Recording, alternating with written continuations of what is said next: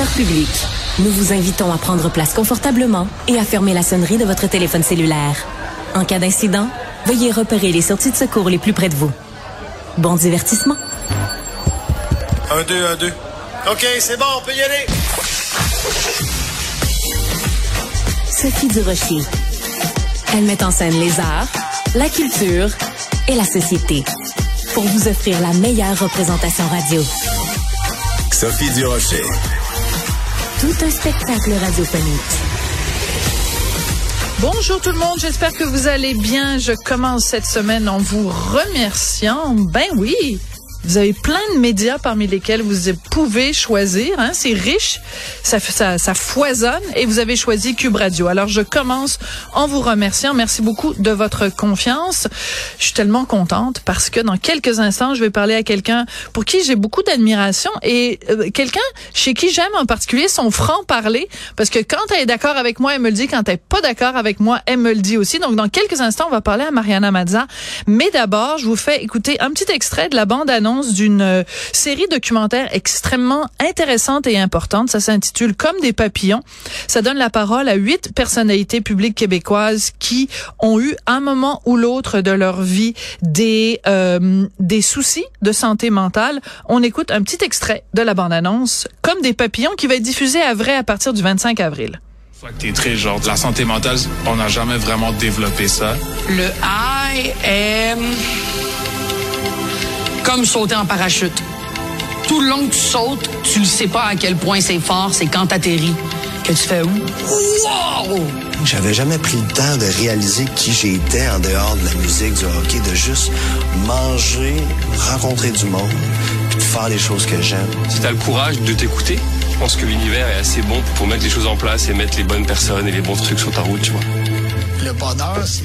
Alors, j'ai regardé pas toute la, la série, mais j'ai regardé l'épisode consacré à Mariana Mazza et j'avoue que je vois maintenant Mariana différemment. Bonjour Mariana, comment vas-tu? Comment ça va? La question la plus importante, comment ça va?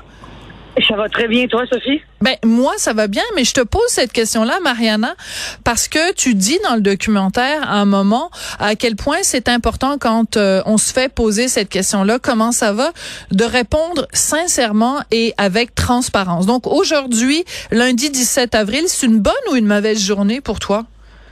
C'est une journée incroyable. En ce moment, je suis sur la route, je m'en vais à Val d'Or. Euh, faire des spectacles à Matagami, à Amos, à Lebel du Quévillon. Fait que je m'en vais faire euh, un métier que j'aime.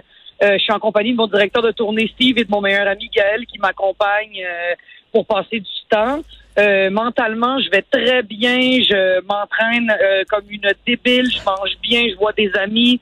Je me trouve resplendissante. Je suis heureuse. Ça va comme ça aujourd'hui. Ben, je suis très contente que ce soit qu'on soit tombé sur une bonne journée parce que tu as accepté quand même de témoigner euh, à visage découvert, c'est le cas de le dire, dans cette série documentaire où des gens, euh, il y a Jérémy Demé, il y a Marc Dupré, Louise Latraverse, Claude Legault, qui disent à quel point, à un moment donné dans leur vie, ils ont traversé des moments plus difficiles. Donc, je te pose la question, pourquoi toi, tu as accepté de parler de cette période-là où tu prenais des antidépresseurs, où tu t'aimais pas quand tu te regardais aller? Pourquoi tu as dit oui à euh, Hugo Roson?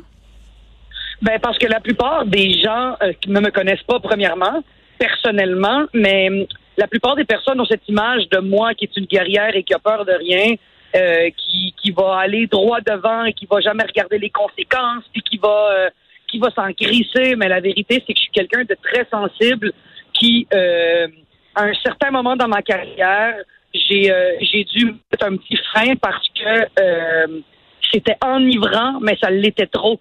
Hmm. Et j'avais j'avais honte de pouvoir le dire, j'avais honte de vivre ça parce que je voyais ça comme une faiblesse. J'ai été élevée par une mère qui euh, ne parlait pas quand quand elle avait de la peine ou quand elle avait mal ou quand elle quand ça allait pas bien financièrement, on n'était jamais au courant de tout ça. Elle, elle allait trouver tout de suite la solution pour s'en sortir elle prenait pas le temps de faire face à la musique et d'écouter la musique. Elle, elle démolissait ce qu'il y avait à démolir. Moi, j'ai appris avec le temps à faire face à la musique, à écouter la musique, à prendre le temps d'aller mal. C'est important de prendre le temps d'aller mal pour mieux comprendre comment aller mieux. c'est pour ça que j'ai dit oui à Hugo parce que je voulais montrer que c'est pas parce que c'est pas parce que quand ta carrière va bien, que tu es bien entouré, que tu es une belle fille intelligente, que tout lui sourit, que ça va juste bien. Ça peut aller mal aussi. Ouais, j'adore cette expression-là et je vais te l'emprunter puis je te paierai des droits d'auteur. Prendre le temps d'aller mal, c'est extrêmement important, surtout à une époque où tout va tellement vite, où on est tellement axé sur la performance, tellement axé sur la l'apparence, euh, euh, ça se fait pas de dire publiquement euh, je vais pas bien en ce moment ou j'ai je suis déjà mal allé. Dans le le documentaire du Roson, j'ai adoré ta transparence et surtout que toi, ton passage à vide a eu lieu en, quelque sorte en réaction à un, succès qui, a, été vraiment flamboyant, qui a été fulgurant. Et t'expliques que tu étais comme euh, junkie euh, de cette euh, excitation-là. Tu dis junkie d'euphorie, de l'euphorie des débuts. Comment on fait pour faire un sevrage de l'euphorie du succès? Ben, c'est de prendre du recul. Euh, et prendre du recul, ça veut dire euh, remercier la pandémie d'être arrivée dans ma vie parce que je m'enlignais pour euh, ah ouais moi la à ce point-là? ah ben oui parce que je m'enlignais pour commencer déjà à roder mon deuxième spectacle puis euh, une chance que j'ai eu une année off. Je pense que aussi je pense que on, quand on est quand on est bien avec le le, le fait qu'on n'est pas des des guerriers quand on est bien avec le fait qu'on a des faiblesses et que mm. on n'est pas moi là depuis que je suis petite en fait on me dit toujours Ah oh ouais, Mariana Maza, c'est tellement euh, Mariana, c'est tellement facile pour elle de parler devant le monde, c'est tellement Mariana a toujours de l'énergie, Mariana, elle est toujours drôle, ben ça te rentre dans la tête et ça te convainc que c'est ça ta mission. Mais quand tu réalises que c'est pas parce que les gens ont des attentes euh, envers toi que tu es obligé de les euh, de les manifester ces attentes-là. Moi, la vérité, c'est que mon euphorie a tellement été incroyable que quand la pandémie est arrivée puis qu'on m'a dit ouais finalement tu sortiras pas ton spectacle tout de suite, j'ai pris le temps de me reposer et pas juste mentalement. J'ai compris tout ce qui m'était arrivé. J'ai compris que c'était pas normal que mes salles soient pleines à tous les soirs. J'ai compris que c'était pas normal que tout ce que je dis, tout ce que je fais, tout ce que je poste, c'est repris par 52 000 médias. C'est pas normal qu'autant de gens me disent qu'ils m'aiment quand ils savent même pas je suis qui, puis ils ont de la misère à dire qu'ils aiment leurs propres enfants ou leurs parents. Mais moi, une illustre inconnue, vous venez me donner de l'amour. Là, j'ai pris du recul, puis j'ai fait Oh my God, mais c'est pas humain ce que je vis.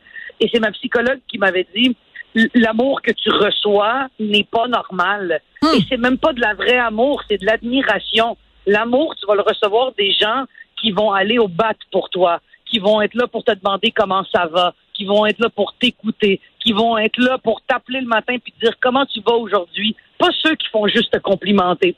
Puis c'est là où tu commences à comprendre que t'es pas si important que ça c'est pas si cool que ça. C'est juste un humain de plus, mais qui, qui rayonne juste un peu plus fort parce qu'elle est en public.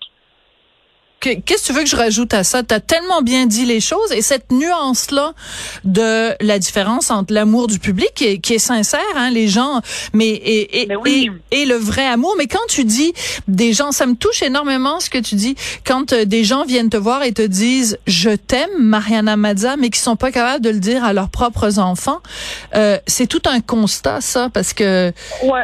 Ben ça c'est foqué parce que je me rends compte à quel point les gens ont beaucoup de difficultés à dire qu'ils aiment ceux à qui ils sont pas vraiment engagés. C'est très difficile de dire je t'aime qu'on doit s'engager à ce je t'aime. Un je t'aime qui, qui, qui est senti là, et qu'on le sait que tu peux pas le reprendre est beaucoup mm. plus difficile à dire que le je t'aime que tu vas jeter à, à tu sais moi je suis capable de dire euh, hey je vous aime tout le monde mais c'est pas vrai que je suis en amour avec les gens je, je veux dire je les apprécie je vous trouve cool merci d'être là mais c'est un constat assez frappant de voir à quel point trop de gens m'ont dit je t'aime, mais ces gens-là n'ont jamais été vraiment là pour moi. Ça, c'est quand tu réalises ça, tu fais comme moi, ok, c'est je vais arrêter de donner toute mon attention à n'importe qui, puis je vais comme compartimenter les gens à qui ça vaut vraiment la peine. Ouais. Ceux qui vont me le redonner.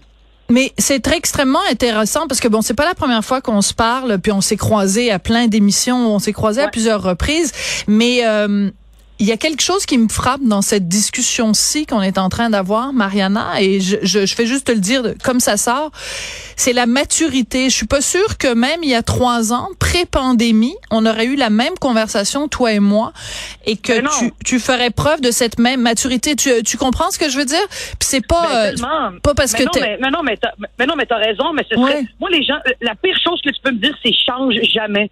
Vous êtes complètement débile de me dire ça. Mm. Faut changer, faut évoluer, faut s'améliorer, faut frapper des murs, faut être triste, faut être malheureux pour comprendre la beauté des choses. C'est pas vrai qu'il faut rester la même chose. Il y a rien de plus emmerdant qu'un artiste qui fait les mêmes affaires qui fonctionnent. C'est bon de se planter. Ça fait du bien d'essayer des choses. Ça fait du bien d'aller goûter un autre restaurant. Même si on aime un restaurant, faut aller en goûter plein pour comprendre à quel point on peut aimer ce restaurant-là. Moi, je le vois comme ça.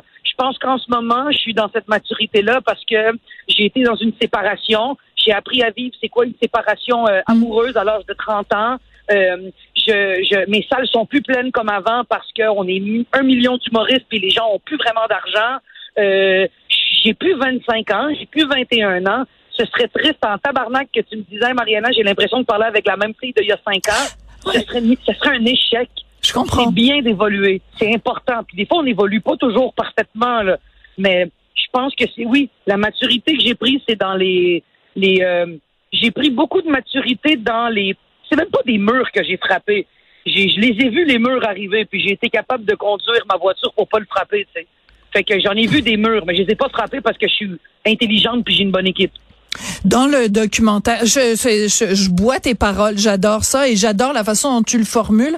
Dans le documentaire, à un moment donné, Hugo Roson, donc qui réalise euh, le film, euh, il a demandé à différents amis, à toi, euh, qu'est-ce que tu souhaiterais à Mariana? Et je veux pas évidemment vendre trop de punch, mais il y en a un qui te souhaite d'arrêter de te comparer. Et ça, ça m'a beaucoup surprise parce que Ah je ben me oui. disais, euh, je je te vois pas comme une fille qui est constamment en train de se comparer aux autres. Donc manifestement, lui voit, parce qu'évidemment, c'est ton ami, il te connaît. Euh, donc euh, tu tu penses en effet avoir cette faiblesse là ou ce défaut là de te comparer beaucoup aux autres? Écoute, moi, je, je, des fois, je me compare pour m'améliorer parce qu'il y a beaucoup de Ouais. gens qui ont des choses meilleures que moi, mais je me compare beaucoup. Ouais, je, je, je suis quand même envieuse du succès des autres parce que j'ai toujours peur que ça m'enlève quelque chose ou que ça réduise qu'est-ce que j'ai. C'est un travail constant. Mhm. Euh, quand Kat Levac, puis euh, puis Christine Morancy, puis euh, tous ces humoristes-là de talent sont arrivés, ils ont commencé à avoir du succès, puis que les gens ont commencé à les applaudir. J'étais super envieuse parce que j'avais peur que moi, on ne me voit plus. J'ai toujours eu peur que ma couleur se pâlisse parce que les autres étaient là. Ce que j'apprends avec les années, ce que j'apprends avec la maturité, ce que j'apprends avec euh, avec euh, le succès, c'est que c'est pas parce que les autres ça va bien que toi ça va moins bien. Oui. C'est juste que ça va bien pour les autres aussi. Euh, c'est pas vrai qu'il y a de la place pour tout le monde. Ça, je suis pas d'accord avec cette phrase-là. Je pense qu'il y a de la place. Euh, les gens décident de prendre quelle place ils veulent prendre, mais il n'y a pas de la place pour tout le monde. Parce que s'il y avait vraiment de la place pour tout le monde, il y aurait plein d'idiots qui réussiraient. Et en ce moment, c'est... Mais non, mais c'est vrai.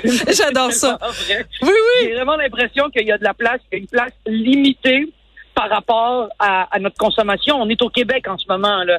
Je veux dire, s'il y avait 62 filles qui faisaient le même genre d'humour que moi, ben, il y aurait malheureusement pas de place pour toutes ces filles-là. Il faudrait trouver comment est-ce que chacune peut tirer son épingle du Tout jeu. à fait. Je pense juste, pense juste que chaque personne, moi j'ai pris ma place, il y a personne qui va me l'enlever. Alors, il faut juste que je sois capable. Moi, j'ai toujours vu le succès comme une grande salle de cinéma.